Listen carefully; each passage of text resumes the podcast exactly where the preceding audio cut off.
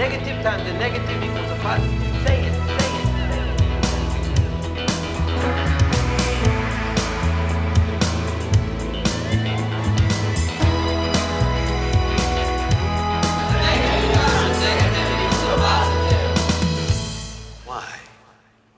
Hej, god kväll Sissi. Idag, jag spelar in. Idag, nu blir 20:e avsnittet av podcasten Anpassa skolan. Och idag har vi med mig och Sissi förresten. Mm. Idag har vi ingen gäst. Ingen gäst, nej. Idag har vi läst en forskningscirkel, kallar de det. Ja, ja. Som en antologi är det ju. Ja, precis. Om relationspedagogik eller relationskompetens kallar de det. Och det är väl Jonas Aspelin som är huvudförfattare bakom det där. Mm. Ja, så vi ska väl bryta ner lite den och kolla vad vi har lärt oss och vad vi kan plocka ut. Precis. Mm. Mm. Välkomna. Ja, men ska vi börja prata lite om vad relationskompetens innebär? Mm. En snabb liten definition som Jonas Aspelin har är att relationskompetens är förmågan att bygga goda relationer. Ja, det låter ju lite basic. Vi kanske måste fördjupa oss lite i det. Vi kan bryta ner det lite, ja. Ja. Ja.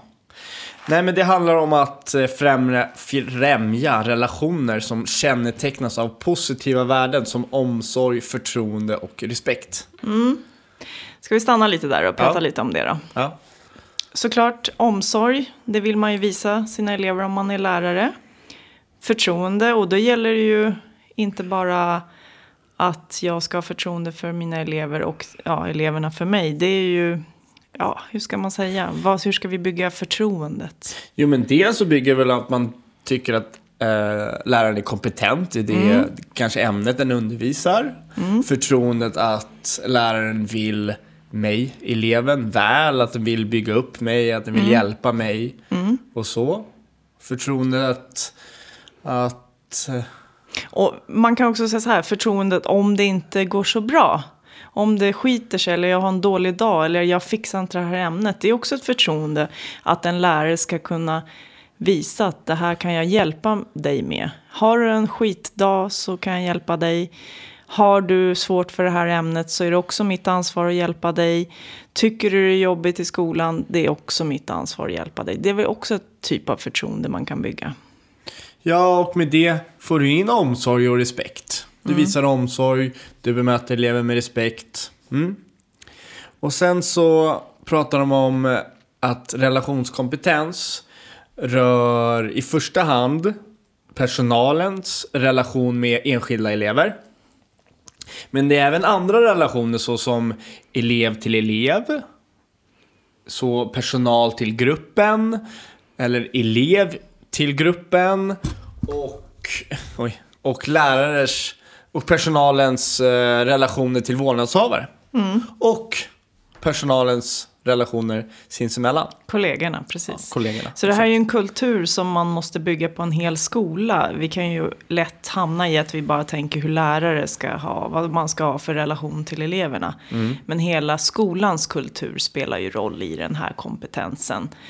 För att det finns ju alla typer av personal som träffar elever varje dag på en skola. Så alla måste innefatta det här. Vad har man för relation till eleverna? Ja. Mm. De tar upp att man ska vara äkta, visa äkthet, att man ska vara ärlig och trovärdig. Mm. Mm. Och hur är man det då? Jag tänker så här, att om man är äkta och ärlig och trovärdig så är man... Ja, men det är när man kan vara ganska avslappnad, man känner sig ganska trygg i sin roll, trygg i sig själv med eleverna. Mm. Alltså inte att man är trygg i sig själv, för det kan man ju ändå vara, tänker jag. Ja, ja. Mm. Men att man är trygg i sig själv med eleverna. Mm, just det. Det tycker jag visar, då kan man vara avslappnad och visa den här äktheten. Ja, och man känns mer trovärdig då. Ja, exakt. Ja. Istället för att lägga på ett skal kanske. Eller någon typ av osäkerhet. Ja, för det syns ju ganska tydligt. Sånt läser ju elever av väldigt fort. det läser de av snabbt, ja. Och de är inte alltid så, vad ska man säga, de kan vara ganska hårda när de läser av ett sånt beteende. Och det kan bli en jobbig situation för en lärare och för hela klassen då. Men vi säger nu, om man är en lärare som inte, man kanske inte har riktigt kommit till det här stadiet, man känner sig trovärdig och äkta, det blir svårt ord, men jag tänker trovärdig, att man känner att jag står inte riktigt för det jag säger och sådär, att man känner sig lite osäker, hur skulle man kunna öva på det, om man ska säga? Så för mig är det ledarskap. Det är ledarskap, att man, då kanske man inte har hittat sin roll. Nej, sin ledartyp. För så kan det ju vara, man kan ju ha hittat den med en viss typ av elevgrupper, men så har man andra typer av elevgrupper där det här inte går, och då betyder det också att du måste ha kompetens att kunna växla mellan olika ledarroller, eller vad man ska säga, för att det vet ju vi, det går inte att köra samma med alla, och det går ju inte ens att köra samma med alla i en grupp. Nej.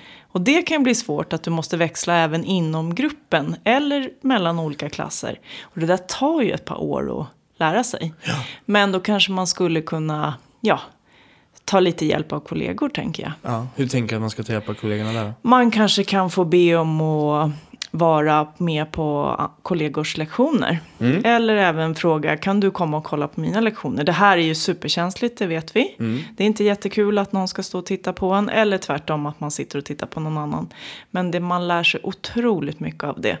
Och man måste ju släppa prestigen och tänka att jag kommer lära mig något av det här och jag kan få hjälp. Och man känner sig osäker. För det gör ju alla lärare någon gång. Man känner sig osäker då och då. Och det kan ha hänt något i klassen så att det blir en orolighet och så. Då behöver man också få tillbaka sin trovärdighet, eller vad man ska säga. Och respekt och förtroende. Vad är du, Cissi, när du känner dig osäker? Ja, då brukar jag backa lite i och tänka efter varför blev det osäkert. Och det kan ju handla om att det kan vara rörigt i en grupp. Någon kanske inte mår så bra och att jag inte har varit uppmärksam på det. Och då kanske jag klivit över en gräns som jag inte hade tänkt. Så får man backa och kanske kontakta den eleven. Att jag märkte att jag gick på dig lite här. Det var inte meningen. Jag kände inte av att du hade en sån dag. Det kan ju leda till, om man ser att någon tappar förtroendet för en i gruppen. Så då får man backa. Gå tillbaka. Och tänka efter. När jag känner mig osäker, då tror jag att jag försöker förbereda mig så mycket mer än vad jag förberett mig. Vi säger att jag har svårt med en grupp. Jag känner mig inte riktigt avslabbad, riktigt trygg när jag är lärare för den gruppen. Då skulle jag personligen vara väldigt mer förberedd inför den gruppen, ha flera strategier, ha flera planer, om det händer, Ja, just det. Alltså sådana saker, om men vad gör vi här nu då, om eleverna är klara med de här uppgifterna. Alltså till exempel så. Jag försöker vara förberedd så mycket som möjligt när jag ska ut på sådana saker, att jag känner mig osäker. Men det handlar ju mer om att du är osäker i en undervisningssituation. Man kan ju vara osäker i en relationssituation. Den är ju mycket svårare att säga. Du ska vara förberedd på att den här typen av relation kan uppstå. Det där är ju något som man måste lära sig genom att gå på några nitar, tror jag. Att man har, nu låter det hemskt att säga, men misslyckats med några relationer. Det är ju då man lär sig och inte gå på de där tabbarna igen. Och tyvärr då får ju vissa lida för det. Men det är det jag menar, att man också kan ta stöd av kollegor och så här. För att inte göra de här misstagen, tänk på att. Ja, absolut. Och då menar jag nu också att ifall man är förberedd så kanske man lägger ner lite utav stressmomenten där. Absolut. Och kan mer kanske fokusera på just den biten. Om man har problem, svårt med en relation i den klassen till exempel. Men allt det annat behöver jag inte oroa mig för det har jag fixat in i minsta detalj. Om det skiter sig där så har jag plan B, plan C, plan D. Så jag kan bara fokusera mig på den här relationen. Det där är jätteintressant. Tänker lärare så här, tror du? Att egentligen är det relationen som är A och O och undervisningen. Eller kan man tänka tvärtom som lärare? Att undervisningen går först och sen hamnar relationerna. Vad händer då om man tänker så? Jag tror att det är väldigt olika. Mm. Jag tror att vi mer och mer börjar uppmärksamma relationen. Men vi behöver uppmärksamma den ännu mer, tror jag. Mm. Och vi behöver lära oss att utveckla den relationen. Och hur vi blir duktiga på att bygga de här relationerna. Skapa den här äktheten och trovärdigheten och respekten. Och man ska också tänka på att det här är något man kan träna upp. Mm. Om man känner att det här är inte riktigt något jag fixar, så finns det verkligen sätt att träna det. Man behöver inte tänka, jag är jättedålig på att skapa relationer, så då kommer inte jag bli en bra lärare. Så är det ju inte. Utan du kan öva på det här. Och det finns liksom olika knep och du kan ta hjälp. Ja, precis. Och det behöver inte vara att man tänker så här att men den där läraren är jättebra på att skapa de här relationerna. Men det kan ju också vara att den här läraren skapar relationer med 95% av alla elever. Mm. Men läraren vill inte kanske utvecklas eller ser inte att den har 5% kvar. Mm. Att skapa de här relationerna som är en utmaning för den här läraren. Mm. I stora hela så kanske den här läraren ser ut att ha jättegod relation med eleverna. För det har den här läraren. Mm. Men det finns en liten klick som läraren inte når. Och vi alla har ju liksom... Man har ju vissa elevgrupper som man har svårare att nå än andra. Mm. Men hela tiden att man försöker lära sig och hur ska jag liksom nå dit. Och där hittar man ju sina verktyg och sin stil. Och då är det ju fördel att om man är ett bra inarbetat arbetslag. För så är det. Det man behöver kolla, det är ju om alla elever har någon de har en relation med. Mm. Du behöver inte som elev ha relation till alla dina lärare. Utan egentligen så visar ju forskning, har du en så räcker det. Har du en god relation med en av dina lärare så kommer det kommer gå bra.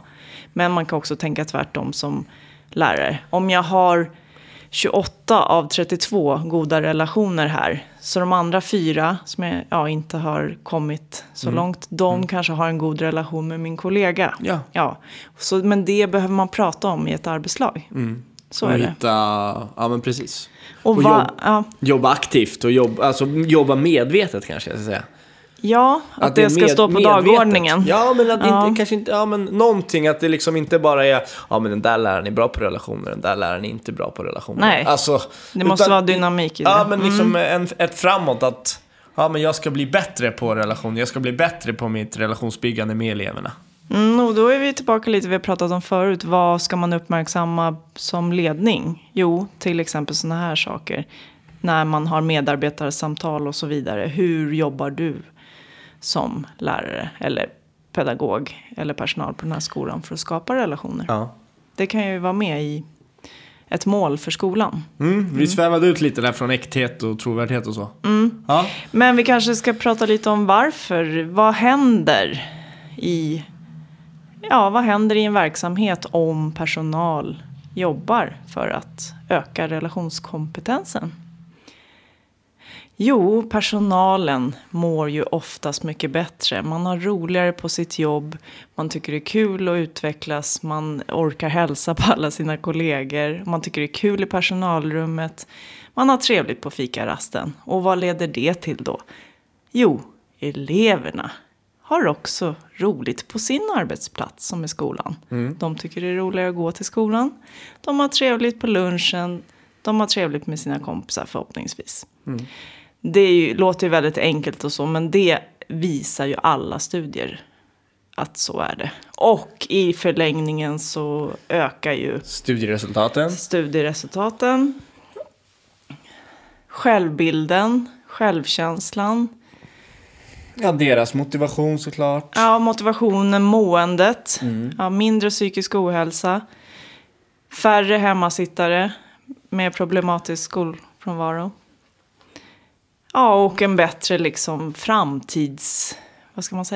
framtidsvision låter konstigt. Jag vet inte. Bild av framtiden, att jag kan lyckas. Ja, elevens menar du? Ja, precis. Elevens, ja.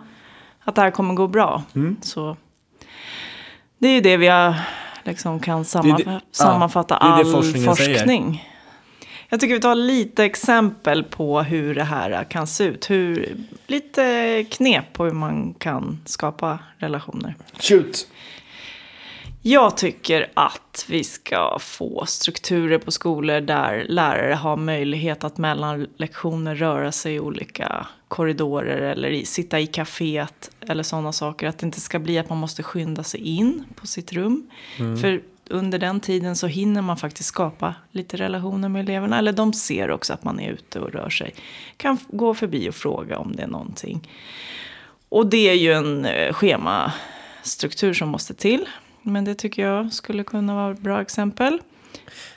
De pratar ju faktiskt väldigt mycket om i den här... Flera tar ju upp det som ett exempel. Att det är det här småpratet. Mm. Att det är väldigt viktigt för relationsbyggandet. Mm. Att man har det här småpratandet med... Ja. Eleverna. Ja, eller möjlighet att stanna kvar efter lektionen. Det är också viktigt att du inte måste skynda dig till nästa lektion. Ja, men precis. För småpratet sker ju oftast i anslutning till lektionerna. Ja. Det sker oftast i början. Ifall någon kommer en minut innan lektionen startar upp. Och när lektionen har avslutat. Och sen så sker det ju i korridorerna när man springer på dem. Och när man träffar dem så här. Så det är ett... Jag menar bara att det är ett... Det skapar ju tillfälle att ha det här småpratet. Mm. Och sen då vi säger när en lektion börjar så är ju också det här enkla att man kan stanna i dörren och hälsa på alla elever när de går in. Att man själv inte står inne i klassrummet. Och det här att lära sig alla namn och kunna tilltala alla med namn. Det tar ju ett tag, det vet man ju om man har 150 elever så är det klart att det tar lite tid. Men det brukar också vara ett enkelt knep, eller vad man ska säga. Ja. Mm. Känns lite personligt när man blir tilltalad med ett namn. Precis. Och sen en annan grej är ju det här att man kan i ett kollegium eller i sin arbetslag eller hur man jobbar göra ett litet protokoll över och kolla av de mentorselever man har eller olika klasser och kolla, har alla elever någon relation med någon på skolan? Och det går ju att göra ett vanligt Excel-fil över det. All personal som finns och så tar man alla elever så går man igenom det. Och då får man också syn på, nej men det verkar ju som att de här två i den här klassen eller den här gänget, de pratar inte med någon vuxen på en hel vecka. Okej, då gör man kanske en insats där. Och det är återigen det här, det behöver ju inte vara dina mentorselever, det behöver inte ens vara lärare som ska ha relation. De kanske har relation med vaktmästaren eller den som jobbar i köket eller kuratorn eller något. Men att man går igenom det, för då kan man också undvika det här att elever inte har någon vuxen... Kontakt eller någon som har förtroende till för. Liksom. Och precis som du säger där, inte bara gå igenom det utan också där man ser att det inte finns någon att man gör en insats på det. Liksom, har en strategi för hur man ska jobba med det då. Någonting som jag har glömt att prata om är faktiskt förväntningar. Ja, vad man ställer för krav på eleverna. Exakt, och skillnaden på förväntningar och krav kanske.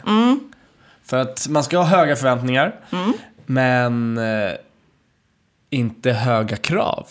Ja, och hur går det ihop? Eller inte höga krav är också fel.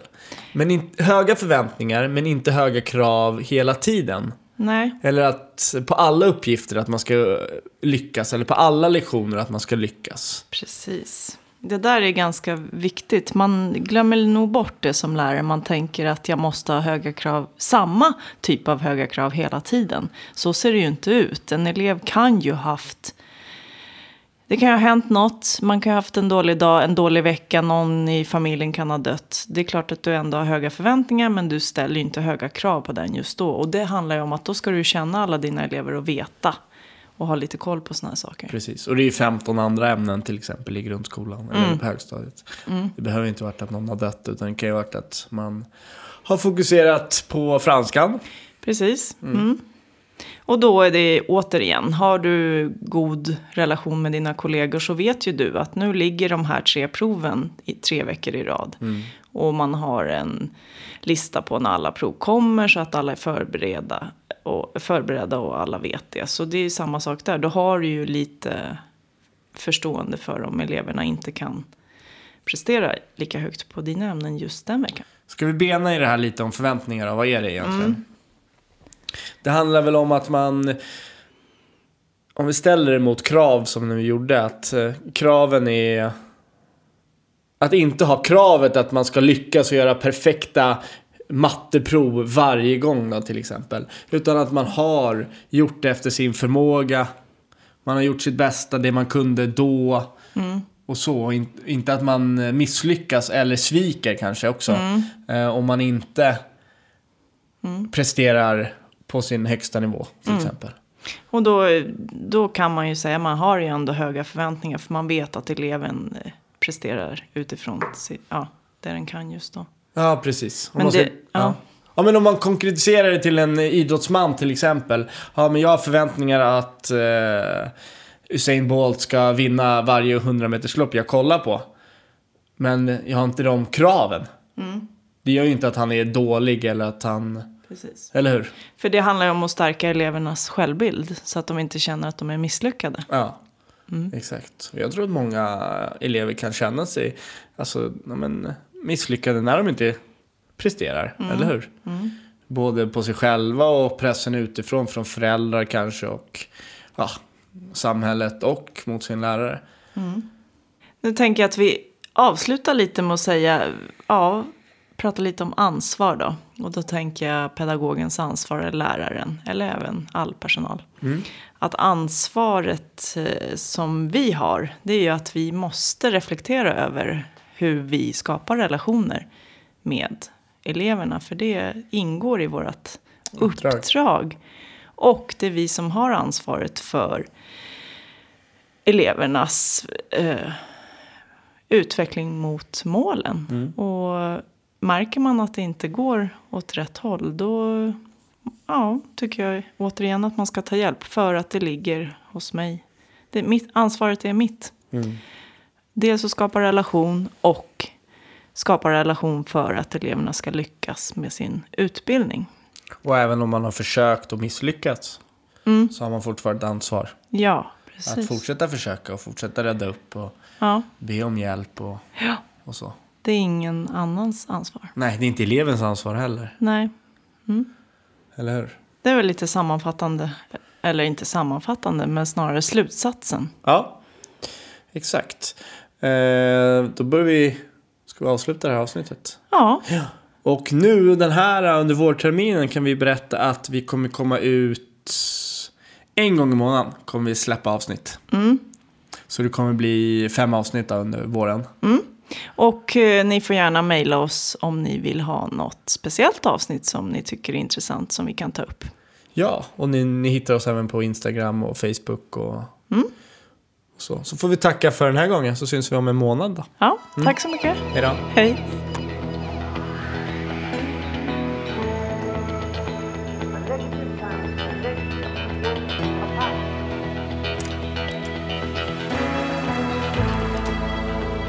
Negative times a negative equals a positive.